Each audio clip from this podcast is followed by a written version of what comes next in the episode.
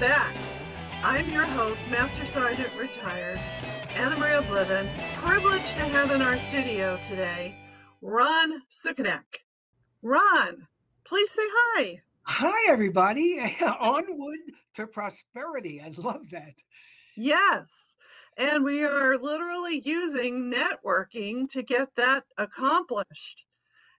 So please tell the audience, they probably remind, remember, they would remember seeing you in our commercial of 30 seconds or, or whatever, um, introducing what it is that you're up to in the world these days.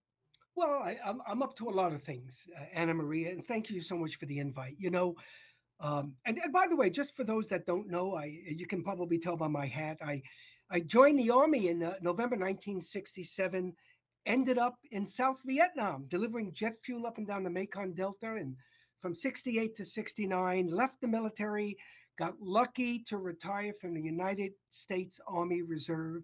All we have to do, everybody, is what? Put ourselves in harm's way for 20 years or more. So, but I'm a full time professional speaker, Anna Maria. As you know, I've got four books published on LinkedIn, relationship strategy, connection, and business networking. And, and I'll tell the audience this all the success I've ever had in my life has always been through the help of people.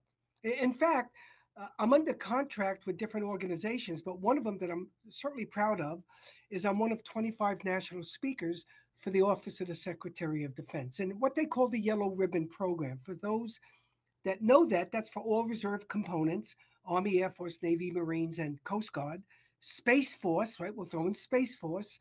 And um, we speak before, during, and after deployments.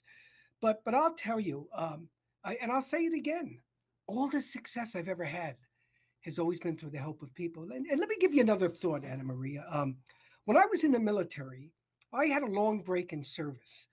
And with that long break in service, I wanted to retire. And you probably know, and people that are listening that are military related, you may know that the maximum removal date is age 60, right? That's the MRD. Well, guess what? I couldn't retire at 60 because I came in with a 24 year break in service. But guess what? I had a lot of power behind me. I had the chief of the Army Reserve that liked me. I had a two star general, and of course, he was a three star. I had a two star general that liked me. They thought I was an asset. And you know something? Through my networking in the military, I was able to get a Department of the Army waiver. Wow. And, and so that was in the military, let alone what I do in my business.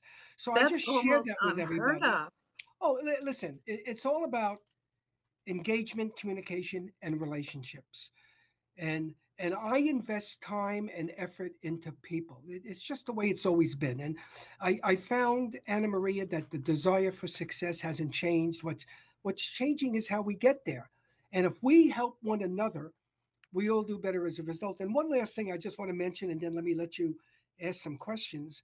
Um, since World War II, less than 3% of our population has ever served in the military. I mean, think of it. We got about 22 million veterans around the, around the country. Today, the Pentagon states that there's a half a percent that's protecting the freedom for people in this country. So think about it.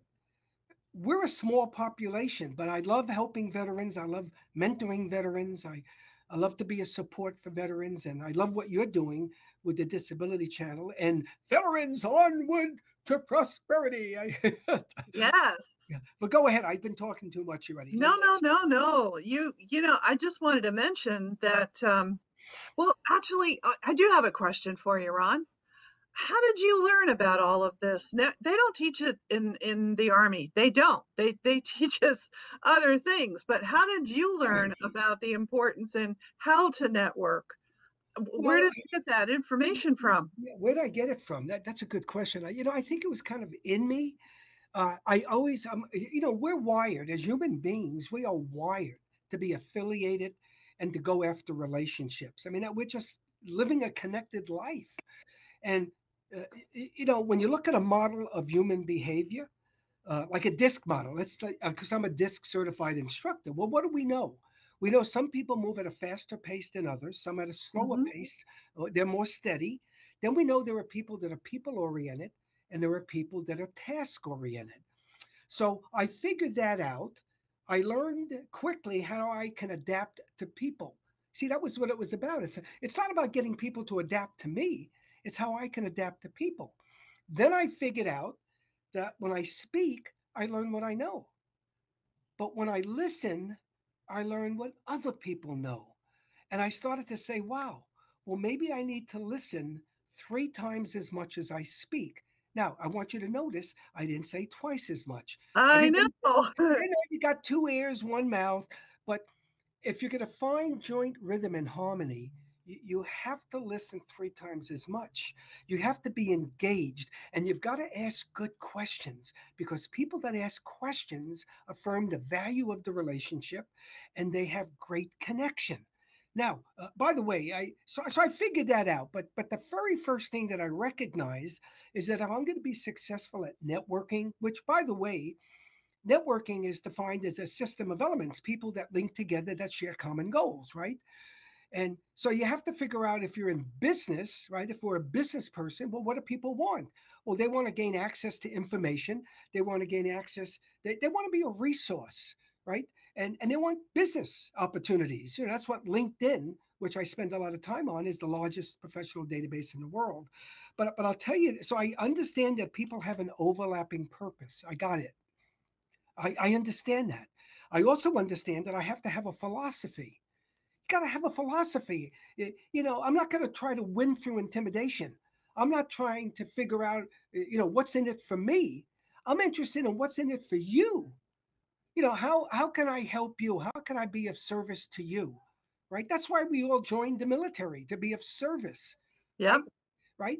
And uh and and the, the one philosophy that that that I didn't invent it, it probably comes out of the Bible for those that study the Bible, I guess uh, it, it's called the giver's gain philosophy, right? It's look, if I give to you, it makes it easier for you to want to give to me. If we give to one another, we can all do better as a result.